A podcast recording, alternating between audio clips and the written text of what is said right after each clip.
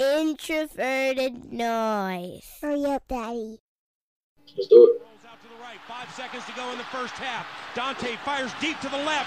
Moss caught it at the 11, but now he Oh, pitches look at it this! to Moe Oh, Williams. Touchdown! You gotta be kidding me!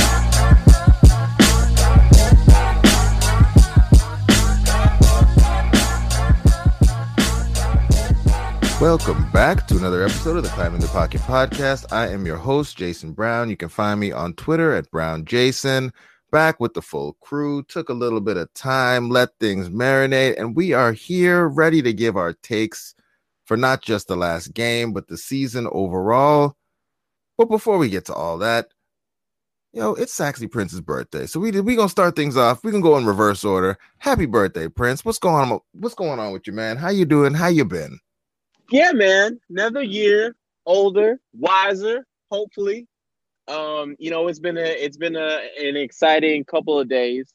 A couple weeks ago, I found out at work they had a uh, you know, they they planned, you know, a special retreat just for my birthday. You know, they're calling it, you know, some kind of corporate event or whatever the case is. But I know it was really because they had foreseen my birthday was coming up. So you know, they do a little shindig, had some corporate events and whatnot, and went out to Maple Grove, did some whirly ball. Never done whirly ball ever before, but what is whirly ball? it is like it's like lacrosse, but you're in bumper cars. So it's pretty it, it- it's pretty intense. Think lacrosse, but in bumper cars. JR, y'all y'all play whirly ball in North Carolina? My first time hearing the whirly ball was just three seconds ago. Okay, all right, okay. well, continue, sexy prince. Continue. Yeah, no, it, it's been uh, you know it's been a good birthday. You know, I appreciate y'all and everyone else on Twitter, Facebook, and you know my contacts. You know, shouting me out for birthday and whatnot. Yeah, it's been a good birthday so far. Uh, get to um, celebrate a little bit more this weekend. Doing another uh, escape riddle room. It'll be fantastic. Game of Thrones themed, y'all. So I'm doing this. I'm doing this for my people right now. So you should you should have brought JR in for this one. He'd be a secret weapon. right watched- because now He's watched No, it more JR recently than anybody else. Right, JR's all caught up, so he probably has everything fresh in his mind. You know how JR is; he he, he watches tape really uh, intensely, so you know he has caught all the little inner things that we probably missed. You know, a couple years ago when we missed it. He's ready. He's ready. So I guess one last question because I'm gonna go. I'm gonna go to Myles now. Myles, I know I need a question to, to wake you up here. We got you up, you know, past your bedtime and stuff. But Yeah, uh, I'm, I'm tired. uh, speed skating. You know, you versus Saxy Prince. Who, who wins? Long track. I, I'll beat. It doesn't matter the distance. I'll beat Prince, and oh yeah, Myles is winning that hands down. I'm I'm admitting go- that. I'll go backwards. He can go forwards. And I'll win. Ooh. So okay, Yeah, we might have like a, a, a Saxy Prince Myles triathlon. Right now we got basketball one on one. We got a skating event with Myles going backwards. We just need one more sport, and uh, we're gonna have to get this thing going. Well, we can't do swimming because we both going to drown. So we got to do something that's on land or um maybe in the sky. Gymnastics, I Myles. don't, I don't do heights. Light skinned right. people. yeah. Jared says that like he does heights. Come on, man. I do.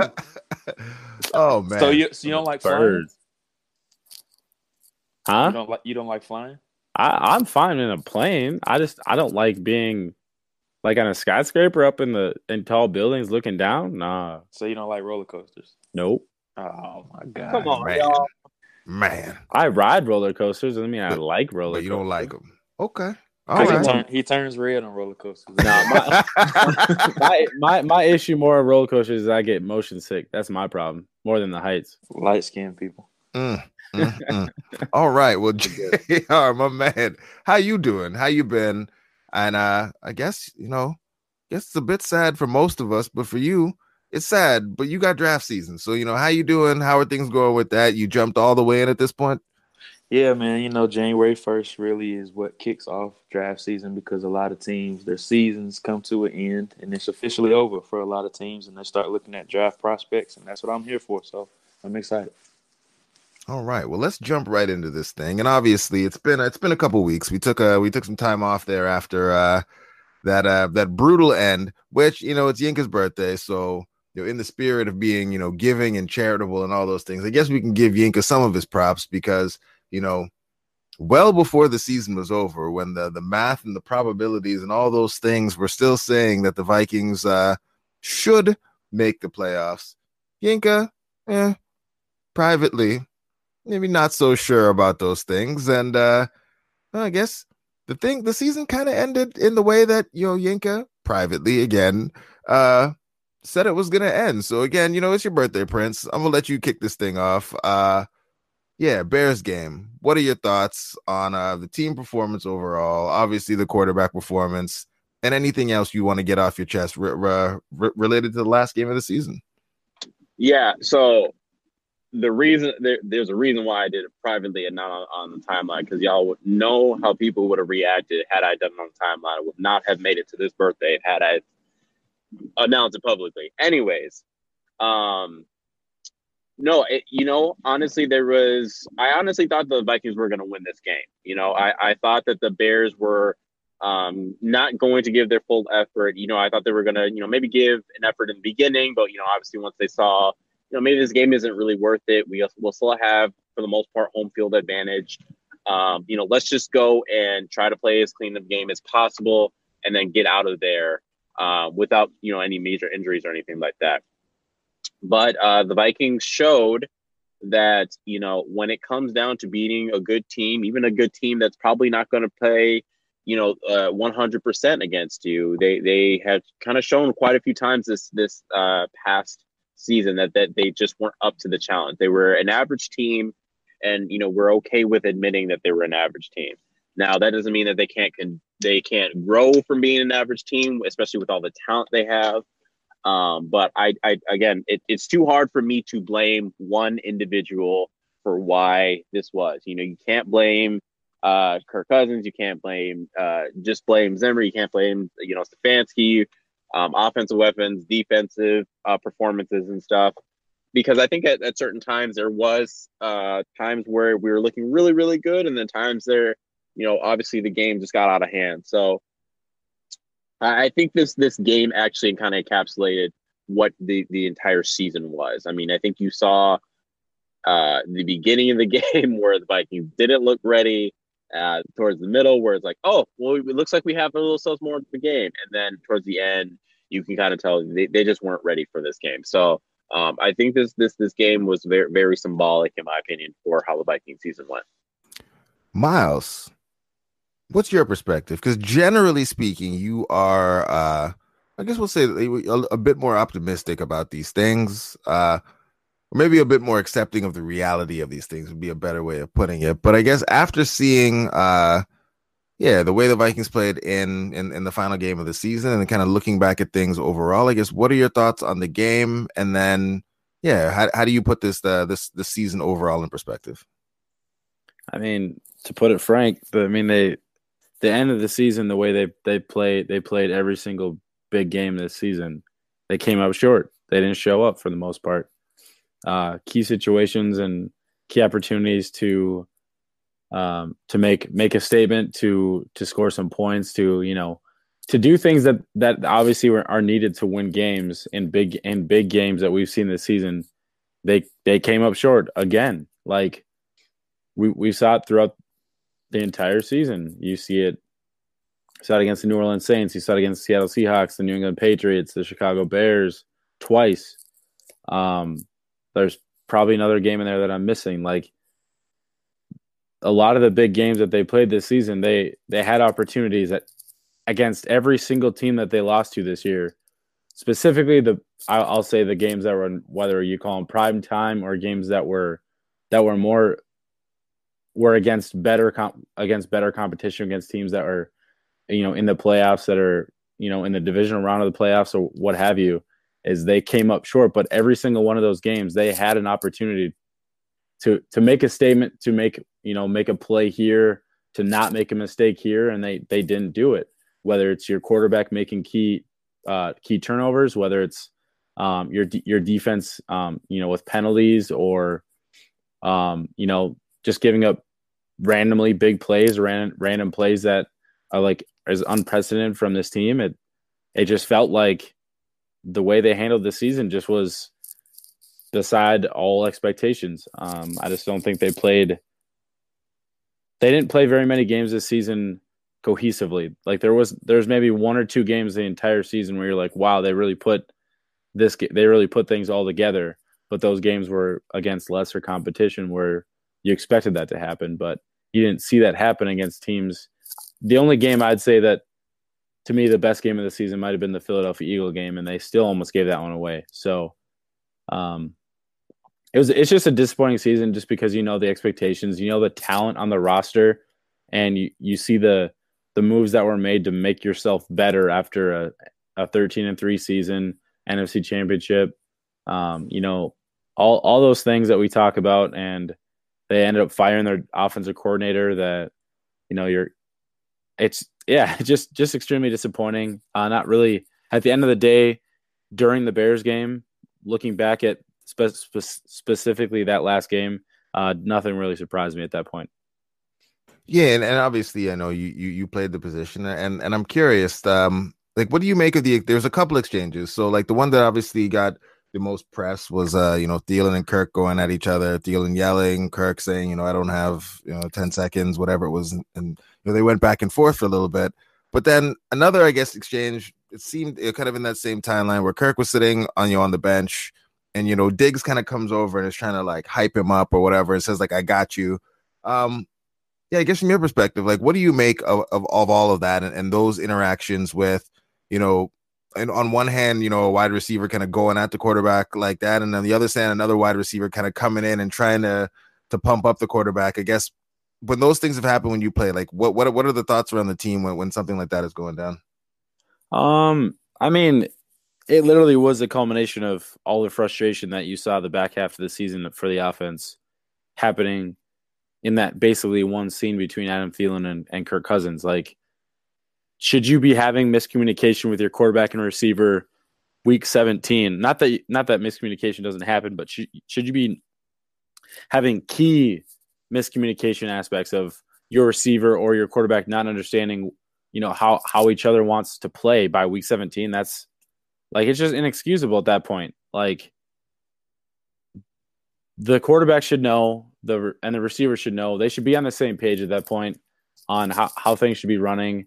Um, you could definitely tell the back half of the season Adam Thielen's frustration. You know, he double teamed a lot, but at the same time, there are times where he's open and Kirk either missed him or didn't, um, or or wasn't willing to pull the trigger or what or what have you.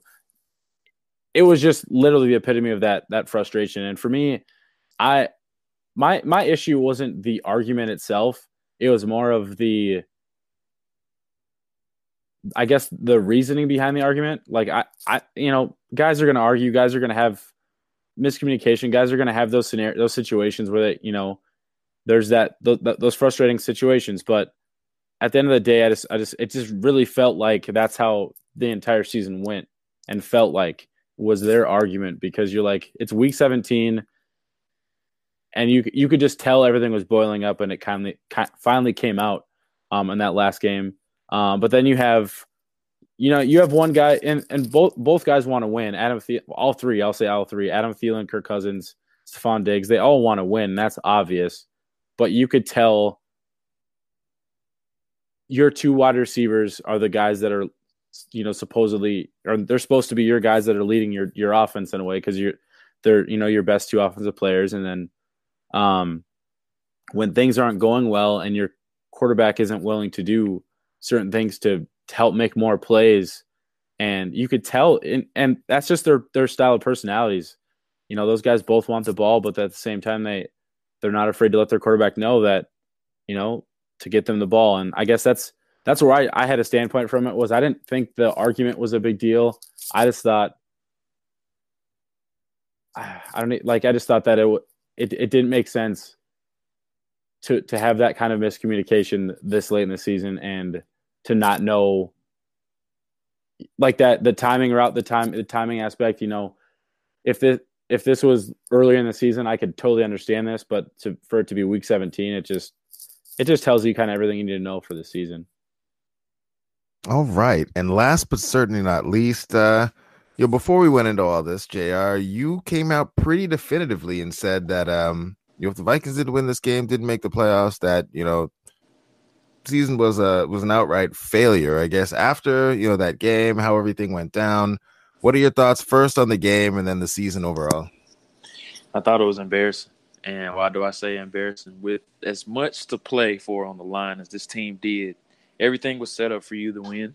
Uh, the Bears didn't have any motivation for this game because they had already clinched a playoff spot. And yes, they were playing for the two seed, but they were already they had already clinched a spot in the playoffs. And in the back of your mind, you're always thinking that when you're out there. And I know you want to get the two seed or whatever that was that they could get from the Rams at the time, but they didn't really have much motivation outside of that, besides setting a statement to the entire NFL and announcing their presence in the NFC North. And that's exactly what they did. They just imposed their will throughout the game and they just bullied this entire team in every single phase. And it was just embarrassing to watch, in my opinion. Um, the Thielen and Kirk Cousins thing, I mean, it's just two competitors in the heat of battle. And that happens often, but you can tell that a lot of emotions were spilling over in that entire ordeal because nobody was just on the same page in that game. And that's just exactly how it looked. And the Bears just utterly dominated the Vikings. And it was just embarrassing to watch, man. And so, from your perspective, um, obviously, you know, we go to you for kind of the you know the deeper dive QB analysis, and you know, the Vikings have, uh, have tweeted things out recently, and you know, I guess supporters will say of Kirk Cousins will come out and say things like, you know, first quarterback in in NFL history with four thousand yards and you know completion percentage of this and and all those things. But then you go look at you know I guess the more advanced statistics on, and move away from some of the volume stats, and um, you know it Kirk Cousins had a, a, fairly middle of the road statistical season. I guess Jr. From your perspective, when you're evaluating him from a tape perspective, what did you see and kind of what tier of quarterback um, would you put Kirk, Kirk Cousins in after this first season with the with the Vikings? It was very inconsistent, and it was a wild ride, and that's been the report about Kirk Cousins' entire career, and he's been his entire tenure in the NFL has been a roller coaster ride, and I say that because that's exactly how his first year went with the Vikings. There was some extreme extreme highs and there was some extreme lows. And that's just what you're going to get with him. You don't know what you're going to get with him weekly. And that's something that I've always had an issue with him. And the biggest issue that I have with Kirk Cousins is he does not rise to the occasion. And that's something that I talked about prior to signing or prior to the Vikings did sign him or when they signed him. He just does not rise to the occasion. And I think he just tried to play too perfect in games, and it results in him being very uptight. So when he's out there playing, that those little demons are always in the back of his head that are telling him not to mess up because he wants to win the big game so bad that he plays uptight and he feels like he can't make a mistake. So he plays that way as well. That's why you're seeing him throw short of the sticks often, and you're not seeing him take as many risks as he does or as he did early on in the season because he just is not. He just doesn't want to take those big steps down the field or whatever he has to do in order to make those plays or those risky plays because he doesn't want to mess up. And that's how exactly how he played against the Bears. Now he didn't have a chance behind that offensive line. They didn't play well uh, in that game, that Week 17 game. It's not all his fault. But when he had opportunities to make plays, he it was just hit or miss with him, and that's exactly how his entire first year went with the Vikings. But I think he's still a top 15 quarterback in the league. I would probably put him in that 12 to 15 range, which is fine. I think you can win a Super Bowl with that type of guy, but we all know everything has to be perfect for Kirk Cousins around him, and that's what they knew when they did end up signing him. So they have to find a way to fix his offensive line, get the run game going because they already have two dominant perimeter weapons, and I still think they need to get a third guy somehow because they tried to use Dalvin Cook in spots, but he's just not that versatile running back like a James White or somebody like that. That's just not what caters to his skill set. He's a between the tackles and he can run on perimeter as well. But as far as running routes and being efficient and being a huge mismatch against linebackers, he's just not that guy. And then Kyle Rudolph, everyone knows we went back and forth about this guy. He's just not that diverse weapon that they do need, but he is a reliable underneath the coverage type of guy that can be a second tight end. They just need that field stretcher guy that can go deep against linebackers or even slot corners and be that versatile weapon. And so I guess question JR for you first, Myles, you can uh, you can jump in next there. Um like the the the I guess the issues that you're describing with Kirk Cousins in terms of you know, like they they're largely in his head. You know, he has the physical abilities, he can make the throws, and and I think that's the thing that you know his supporters really um will will often kind of um point to. Same thing that we would see with Sam Bradford is that yeah, he can make a lot of amazing throws and throws that stand out in your mind and and and throws that are like, wow, if we could just do this, this, and this around him with his ability to do these things, then maybe he really is the guy that's going to lead us to the promised land. But what you're describing to me is a guy who has some issues, you know, upstairs. Um, can you think of you know many or any examples of a quarterback who did have those sorts of demons or issues or whatever you might want to call it, who was able to, I guess, consistently overcome them to to rise to those occasions on a regular basis, you know, when they had these issues for this much of their career, kind of starting out. Well, Peyton Manning had it early on in his career, and he had some trial and error early on in his playoff career. Um, he's probably the best example, and I'm obviously not saying Kirk Cousins is Peyton Manning, and just using it as a mental standpoint. And until he wins that big game, those demons and that hurdle is still going to be there uh, until he wins that big game. So we'll see what happens, and maybe once he wins that big game, whether it's a win and end game or even a playoff game, if he does break down that barrier and he starts to play much better in big games.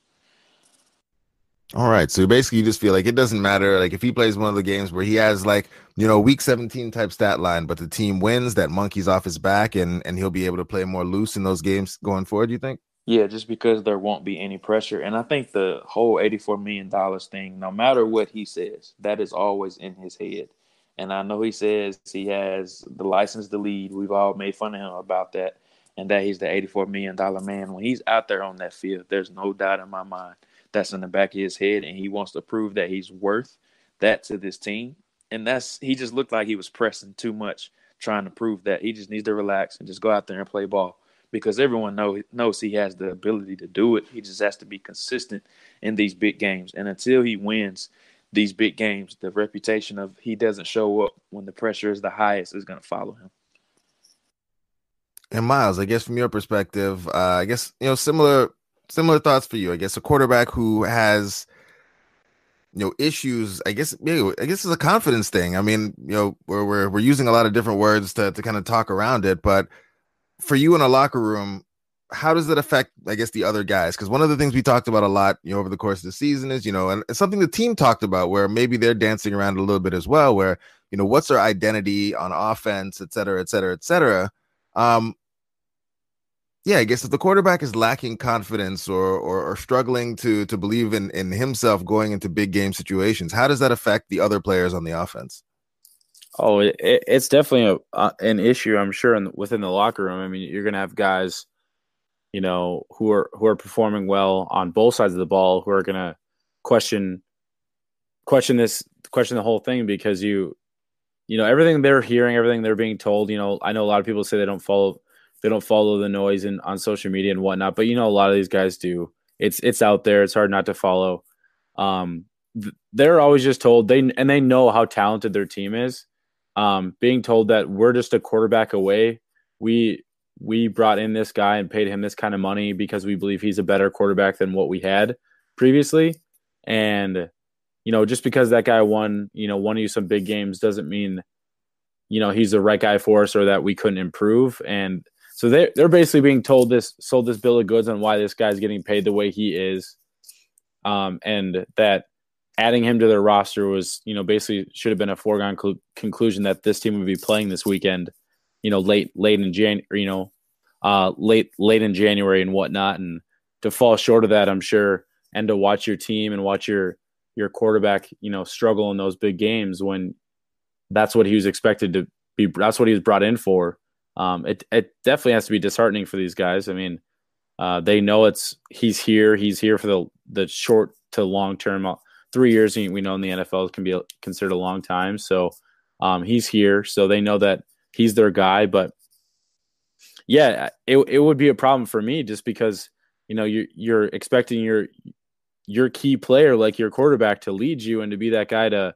to set that example for you. But when he's setting an example for you of kind of running scared and being afraid of you know throwing the ball and um, taking some chances that that definitely doesn't give you a vote of confidence moving forward either. So I think there's going to be a lot of that. He's going to continue to prove himself for this team to kind of get behind him. And it doesn't start. It'll start. It'll have to start this offseason, You know, however he handles that situation with his wide receivers and stuff like that. But um, it's gonna be tough. I, I do think it's gonna be tough for him to kind of earn that back because you know he had it going into the season.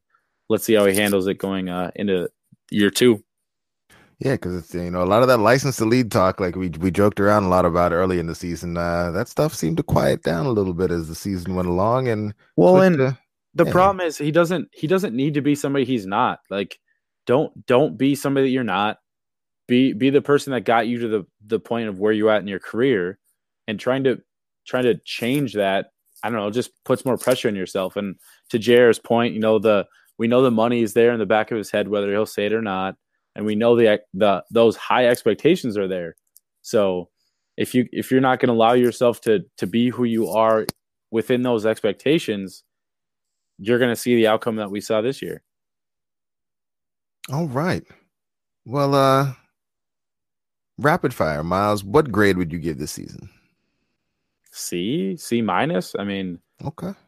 JR, how about you? Definitely C. Okay. All right. It is a C.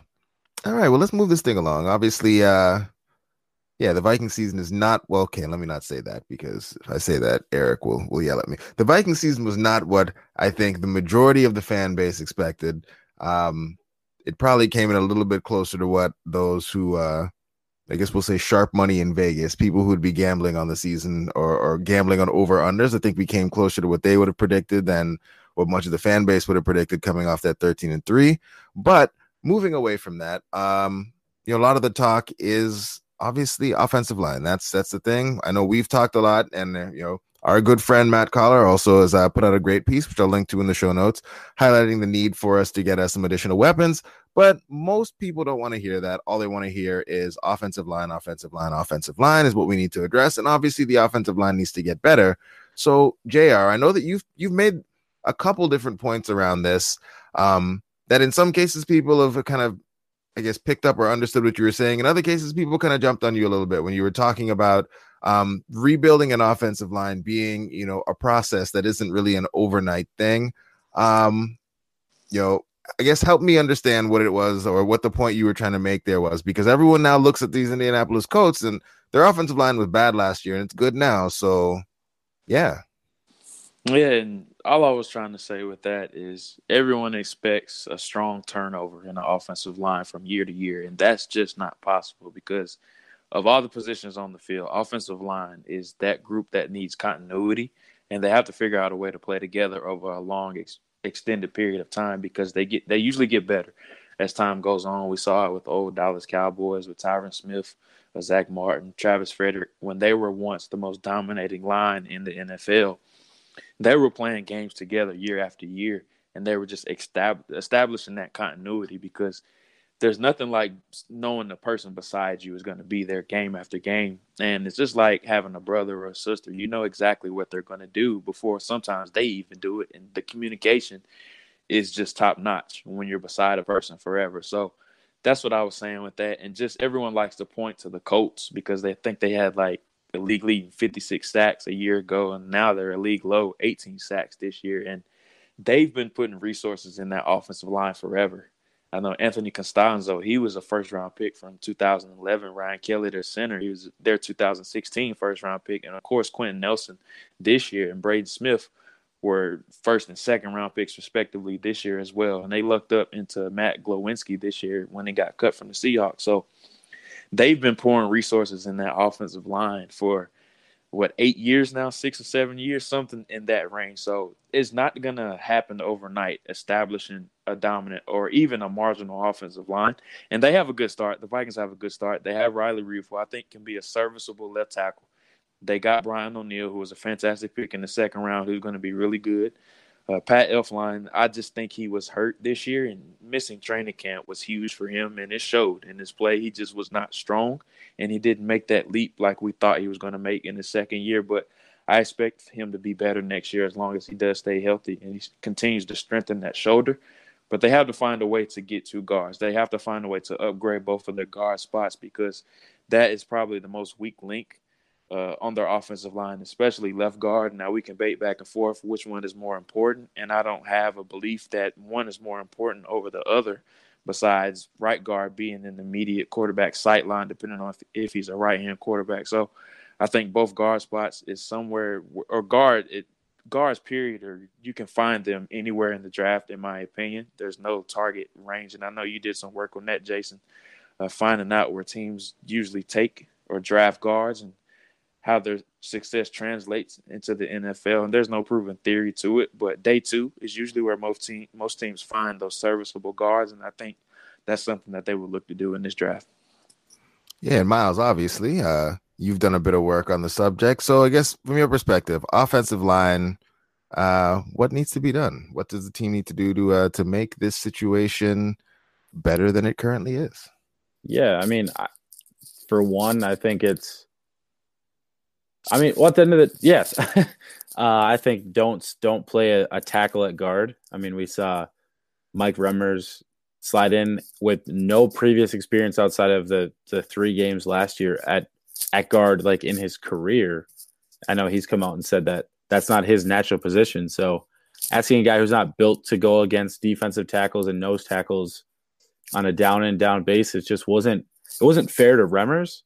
Um, I guess that's where I say that's the biggest hole, just because they the the Vikings could at least bring someone like Tom Compton back, and they know that they have someone that can play at an average level, like below below to average to slightly below average level. Um, but in right guard, we don't have an option there right now at all. Um, Danny Isidora is a guy that I know um, we like to come out of college, but we haven't seen much out of him the two years he's been here. I mean, he's played in spurts and, and done okay, but I just don't know if they, I just don't know if he's the guy. And there's no way I, I believe you could go into next season relying on that. So, um, like JR said, it's finding two guards. Um, I think you you might need to get creative with it. We know that they're you know they're cap strung a little bit, but there are some names on the free agent market that that are available that could help be an upgrade to what they currently had in 2018, uh, and it could make a significant difference. Just guys that naturally play the guard positions, um, I think would just be a major a major increase to what we saw this last year. So um, I, I, I noted in my articles, I think if you wanted to look for trades, they kind of need to get a little creative. Um, besides being able to open up some some cap room to make moves, um, there are some guys that out there that might be available in trades. You know, whether they're a little older and um, with some expiring contracts or or guys that you know have younger guys um, ready to take over. So there, I think there's some opportunities for this team to to add a, you know one or two guards in free agency and and look to the draft and, and grab at least you know at least one more. So um, we'll we'll see what they do, but I think we know it should be one of the top priorities, especially on the offensive side of the ball. And uh, you know, I know we talked about the players there. I guess what are your thoughts? Because obviously the the news right now is, uh, you know, a couple of the Packers coaches are being looked at, um, you know, by the Vikings for potentially coming in to be uh, our answer at a offensive line coach. I guess what are your thoughts on uh, some of the names beyond those that we should be looking at uh, to come in and uh, and potentially coach the offensive line for this uh, for this upcoming season? Yeah, I, I think um, I think the surprise one, I, not really surprised, but you know, uh, a guy that you look at that was uh, someone that I didn't really have in my radar was Joe Philbin, the Packers interim head coach this last season. This last uh, this last season, um, you know, he's got a lot of head coaching experience and um, O line experience. He's the kind of guy that um, could be could really fit to what we want. You know what this offense wants to do. But a couple other names I'd keyed on was you know the other the Packers uh, the other Packers offensive line coach that you pointed out, Jason uh, James Campen. Um, it sounds like he he might be interested coming here or trying to interview here or, or leave Green Bay. Um, Bill Callahan from Washington was a was the big name on my list. He he's the guy that you know I believe is one of the top O line coaches in the league. Everything we've heard um, sounds like Washington might be you know so, sounds like guys might be wanting to leave uh, and and not you know and kind of leave town there. So he could be a guy that's available. Uh, Cincinnati Bengals Frank Pollack um, another guy that you know we could see jump ship and and and look for a new a new opportunity. Um, and then the last one I I had, I had noted was uh, the Jets, uh, Rick Dennison. Not sure of his contract situation. Not sure what the Jets are going to do um, along their coaching staff, but I know with the new new ho- new head coach Adam Gase, um, there might be opportunity for uh, him to leave. So those are a few names that I, I looked at. All right. And if you have not already checked out Myles's articles, make sure you do so. The link will be in the show notes. All right. Last topic to get to before we get up out of here. Offensive coordinator. Uh in the end, it uh, is the name that Miles predicted it would be, but it seemed to take a little bit longer than, we thought. And uh, there didn't seem to be as much interest maybe around the league as uh you know, last offseason. Obviously, we were the hot team coming off to 13 and 3, new quarterback, all that stuff. Uh, JR, I'll start with you on this one here. I guess um what what were your thoughts and, and I guess how confident were you in things as the you know Vikings offensive coordinator search seemed to drag out a little bit? And then um what are your thoughts and expectations for Stefanski coming in with us knowing really so little about you know kind of who he is and what he's going to be as an offensive play caller? Yeah, I was fine with them promoting Kevin Stefanski. And why do I say that? I actually liked what he did during the backstretch of the year. And I know they struggled against the Bears. And I thought he called a really good game against the Dolphins. And we saw a lot of Pat Shurmur implementations that he tried to put into the offense in such, uh, excuse me, in such a short period of time. Couldn't get that out. Um, but I think with an entire offseason and now a full season next year, I think he's going to be able to put in some schemes that he really wants to run just because he has the time to install the stuff and the plays with the guys. So I'm expecting not necessarily a big jump, but I think there's going to be some improvements, especially in the explosive plays area, because that's something that the Vikings really lacked this year. They were more of a nickel and dime type of offense, and that offense is really predicated on you not turning the ball over and having a dominant run game. We really saw that with Norv Turner in 2015 and that's just an identity that they tried to have this year, and it just didn't work for them because their offense doesn't really set up for that type of running style or that type of style in general because their offensive line isn't that heavy mauler type of running game that we saw in years past uh, where they had success. So I expect them to be much more up tempo as well, and that's something that Pat Shurmur excelled at when he was here as well. So I think Stefanski not necessarily going to make a big jump, but I think we're going to see some improvements in the offense, especially explosiveness and in the running game. Okay. And Myles, I mean, you've been calling this for a while, not necessarily as a prediction, but more as what you would want to see. Um, just really highlighting the importance of, of continuity, especially with uh, with Kirk Cousins going into year two. Not want to throw away another season with a, a brand new OC. What are your thoughts on, I guess, your your hope or your your kind of prediction coming through uh, coming through and uh what sort of concepts are you i guess hoping that you'll see from from kevin stefanski as we move into uh into his first full season as the offensive coordinator yeah i think to touch on your point on continuity we saw that we heard that from a lot of the players after their their reaction after they had a, a post reaction of this. the stefanski news of him being named the full-time oc heading into 2019 is they like knowing going into the season what kind of the expectations for them is going to be, what what kind of game and what kind of plays they can expect to run, and the things they can prepare for heading into heading into the new season. Um, that's important when you when you know you know exactly what is expected and what's going to happen. Um, it allows you to kind of be a little more free as you play because you you know it more. You're going to know it a lot easier. You're going to know it like more like the back of your hand. And when you're learning a new offense, takes a little longer depending on the concepts, depending on the, the terminology and whatnot, it can take you and kind of take things a, lot, a, a little longer to kind of get caught up. So um, knowing knowing that right away now is super is super helpful. So that when they when they meet and they can tell the players as they all the players you know head off to do their own things and whatnot in the offseason, they know exactly what they need to prepare for.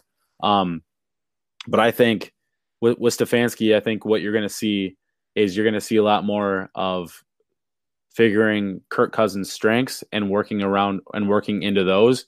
I think you're going to see a lot less um, uh, QB QB from the shotgun.